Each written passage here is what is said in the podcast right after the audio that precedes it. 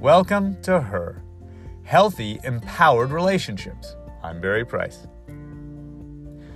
Successful women can have your own challenges, new, unique challenges with the partners you're meeting or the partner you already have. One Scandinavian study showed that when partners got together and the woman began to outperform the man in her career area or another area, became much more successful than her male partner, that it would lead to the male partner losing their sense of worth and it would lead to impotence.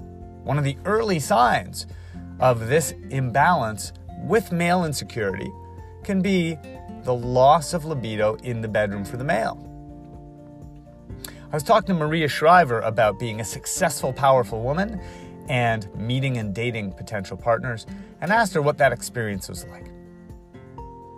We both agreed that the two main reactions that you generally will find out there is a man will either be intimidated by your level of success and power, or they will want you to dial it down, to dim your light so that they don't feel threatened by it, so they can feel like they are the man. This obviously can happen in same sex couples as well. What is going on here, and what do we do about it?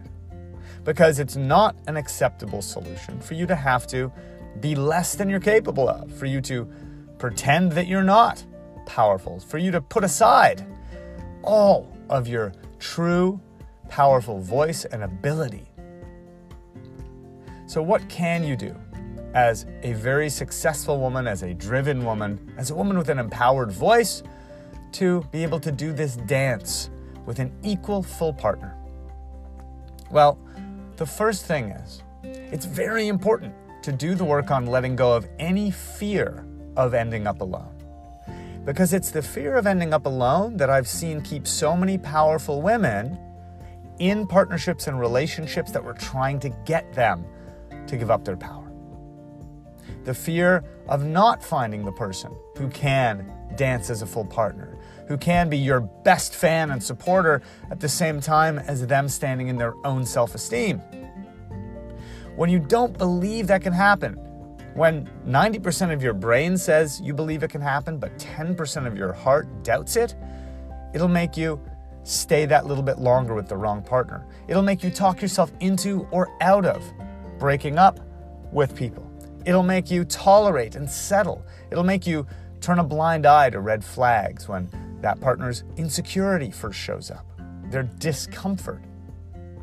I have a client who's doing this massive global level charity event right now. And she was connecting with a potential partner who had on and off been contacting her for the last year or so but they had not gone on a date yet. When she shared with him what she was going to be up to and what her schedule was, it absolutely intimidated him. He began to say, Well, it sounds like maybe you don't have time in your life for the kind of relationship I'm looking for. Now, in the past, her fear that she wouldn't find the right person, nobody would really be there for her as she really was. Her old temptation would have been to try to placate him, to people please, to say, well, maybe, maybe I can change if we're together. When the right man comes along, I'll be willing to stay home more. Absolutely not.